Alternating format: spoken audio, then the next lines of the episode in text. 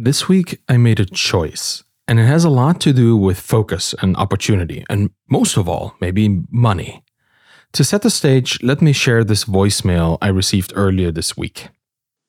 Arvid, Mahogany here. It's really interesting how you're using Whisper.cpp, and it's a great idea about like scanning every podcast everywhere and using that potentially as a add-on service or just simply a marketing tool for Podline FM, but you asked for feedback on like what do we think? And I do think it would be a major deviation, diluting your focus from the feature add-ons on Podline because it's it's a drastically different value proposition and offering whereas you can funnel all of that energy and then essentialism sort of way uh, towards building out or fixing bugs or whatever for Podline, even though this other idea is great. So you wanted some feedback. Those are my initial thoughts. And it's only because of the whole like staying focused on your core product, even though the other product is fun and interesting and even a, a great value add for podcasters, like that data and having the ability to see what's going on real time is useful, but it's very different. Yeah, it's super different. Thanks so much, Mahogany. I really appreciate it. And I love that Podline allows me to receive such feedback. But it has a problem. And this problem is me. As much as I love to tinker with technologies and of all kinds, really. I want my SaaS experiments to result in a profitable business. This isn't just supposed to be a fun activity. I want my work to ultimately create a long term asset for me and my family. Now, Podline, my podcast voicemail product that you just heard, has the potential to become a business. There are a few competitors out there and alternatives that people pay money for. But Podscan, my newest project, has shown overwhelming demand in comparison to Podline. Not only are there tools in the wild that are used by thousands or hundreds of thousands of marketers for similar purposes, but I've been bombarded already with messages of interest and willingness to pay with this product. And this has not happened for Podline yet. But it sure is happening now with Podscan because Podscan fits into a budget because it's so much like things that people already pay for. It's a tool that people understand as a necessity because similar things are already necessitated by the work they do. And that is why I'm chasing it. Evidence of demand, a pull from the market. That's what I see. That's why I am going into that direction. I don't intend to stick with an idea because it was the first one that made sense to me. It is great that that was the first idea, but that is not enough. Readiness to pivot in the face of changing circumstances is a pretty important part of entrepreneurship. And it's not a very popular position, too. I got a lot of messages like the one from earlier that focused a lot on this lack of perceived consistency. Particularly if you're building in public, you will occasionally get feedback like that. And I completely understand it. I've been having these thoughts for weeks now, too. Like, this isn't new. It's a pretty substantial internal struggle for me. I'm asking myself the same questions, but I know that I'm still relentlessly executing even when I pivot my efforts a few months into a project. The sunk cost fallacy is a fallacy, and I am allowed to not fall for it. I'm allowed to stop sinking effort into a less promising project when a more promising project also exists. And that is my founder agency. And I feel I would be limiting myself if I considered myself or my project a failure just because a better opportunity presented itself. Consistency for consistency's sake is folly for almost anything you can do. And I need to be honest with myself here, just looking at my projects. Podline is a great product, but it is not yet a great business. I think it's mostly feature complete. It does what it's supposed to do, right? You can get voicemails, you can send voicemails, you can embed it wherever you need to. If people wanted to really use it, they could. And it has seen some usage, but so far, no paying customers. But meanwhile, I'm getting really strong payment intent signals from professionals in businesses in my emails and DMs on a daily basis for Podscan. So the path forward is really clear to me here. And so is the path that led me here. I think I'm Marie Kondoing Podline at this point. It sparked joy, and now it can rest. And I think it sparked more than joy, really. Podscan would not exist without Podline both technologically, because I got into the Laravel world and the AI systems that I built for, for Podline were really, really useful to have built and understood for Podscan. And in terms of market, Podline allowed me to freely explore and experience a space that I haven't operated in, podcasting, you know, and AI products. Now that I'm picking up the breadcrumbs of visible demand that I see strewn all around me, really, my game plan with Podscan is also much, much clearer, which makes this pivot so much easier because I can understand how to easily market this particular product because I'm building a marketing tool. I can use it for my own marketing.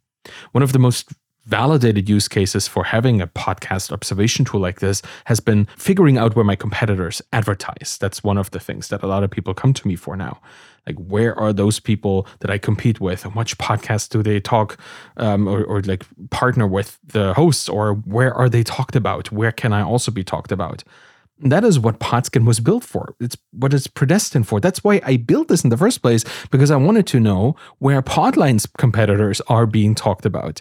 And I'm still using it for this too. Like I am using Podscan for Podline marketing because I can. So just to figure out where people use tools for voicemail. I just earlier today got a, a, notification from Podscan that looked into all podcasts that are released everywhere, just for certain terms. And one of the terms that I look for there is SpeakPipe, because SpeakPipe is a competitor for Podline. And I just earlier today learned that the Sarah Silverman podcast uses SpeakPipe. And, and now I know I can talk to this very established podcast by a very established comedian and see if they're interested in my Podline product. That is the feature that so many people want to figure out. Where are the competitors talked about? And I'll just create alerts for the companies that I want to market to. And I track mentions of themselves and their competitors. I send them a screenshot or make a screencast, and that, that should create some interest, even in the coldest of outreach cases, because it is very clear what the value of this is. And one thing I realized as well is that most people aren't podcasters in my audience and in general. But in my network, almost everyone has to market in some way. They have to bring something themselves, their product, their business, their books, their courses, whatever it is, to market. And there is value in understanding that market better and knowing where people are. And the massive positive feedback from the community, coupled with very clear use cases that I've already seen, means that my positioning and my messaging will have so much more impact for Podscan than it could ever have had for Podline. So that's where I am right now. I'm allowed to pivot and I'm not trapped. I get to choose what I work on and what signals I listen to. And this is still a very calculated decision. I wondered about switching things up a few times during building Podline, but every single time there, I said no. At that point, the product that I was building right then with Podline was the best option around, but that has changed. Now I say yes to Podscan. And you'll see me talking about Podscan a lot more quite soon. I'm kind of slowly launching it. I think as this comes out, the website will be up. If you, if you want to check it out, podscan.fm, that's where it's going to live. That's where it's already living and already ingesting data. I think I just earlier today broke, what is it, like over 20,000 podcasts ingested and over 40,000 or 50,000 episodes. Um, I think it's it's fifty thousand episodes and forty thousand of them I have transcribed over the last couple days. It's bizarre. It's like the technology of that is super fun, and uh, just seeing it automatically just just chug along and get information in there is really really enjoyable. But I'm going to talk more about this. I'm going to talk more about how I will um, just you know market it, grow the business. It is uh, complete in a sense that people can start using it. If you are a marketer, if you're somebody who wants to understand where certain keywords, certain phrases, certain themes are mentioned on podcasts, reach out to me. Send me a DM on Twitter, send me an email to arvid at podscan.fm or arvid at thebootstrappedfounder.com or wherever you find my email. You just you find me and you send me a message and I can get you onboarded as a beta tester. Uh, there's a trial, and obviously, I'm gonna extend it for people who are helping me test in this very, very early stage, and we can figure something out. I just want to see if this is a product that's useful for you.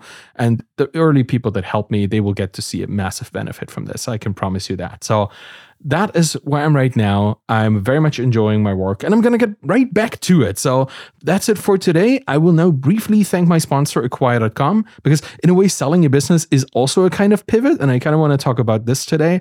if you were ever at a point where another path lays in front of you, it's not just continuing with the thing that you've done for years, but also just turning the value you created into something else, into into cash, into an asset that you can use in a different way, then you might actually want to consider just selling your business or getting your business acquired because creating financial stability or even security, just a little step towards financial stability is a very, very important step in anybody's life, any founder's life, really. We build things that are risky. And at some point, you might want to de risk it. And that's what an acquisition can do for you because you, you change, right? That's I, I talked a lot about change in, in this episode today. Things change, opportunities change, challenges change, and we ourselves change over time. And maybe you're just done with the work. Maybe you reached a skill ceiling or you just want a different lifestyle. A lot of parents experience this. Like a lot of people who are uh, getting kids late in life, they all of a sudden figure out, no, I don't want to work like 60 hours a week on my business. I would rather take the value of that business now in cash, invest that over the next couple years into a different lifestyle, and I can spend more time with my kids. That's an outcome that I see a lot of the time happening when people sell their business. But no matter why you need a change, selling your business can be a very impactful and positive experience. And especially if you sell your SaaS on acquire.com, because the folks over there, they will help you make it a positive and impactful experience. They have helped thousands of people sell their valuable businesses for life changing amounts of money. You don't have to sell today, by the way, but you just should take a look at it because if you're ever interested in pivoting into financial security, you probably want to check out acquire.com. So go to try.acquire.com slash Arvid and see if this is for you and your business right now. And if it's not, check it out anyway because it's always good to plan ahead. These moments are pivotal, quite literally. And I, I know I'm making wordplay here. It's intentional. I kind of like it. But the, the act of selling a business has been probably the most mind blowing upgrade of my life. Like I'm literally sitting in the house that selling this business bought. I'm all all I do is build on that exit, really. So if that is something you might want to see in your future, Acquire will take you there and they will help you get to that point. Thank you for listening, really, today. I'm, I'm so excited to talk about these things. I could barely find words. You can find me on Twitter at arvidkahl, A-R-V-I-D, K-H-L, and you'll find my books on my Twitter course there too. If you want to support me and this show, please subscribe to my YouTube channel, get the podcast in your podcast player of choice, and leave a five-star rating and a great review by going to ratethispodcast.com slash founder. It really makes a massive difference for me if you show up there, because then the podcast will show up in other people's feeds, and that's where I would love for it to be. Any of this will help the show. Thank you so much for listening. Have a wonderful day, and bye-bye.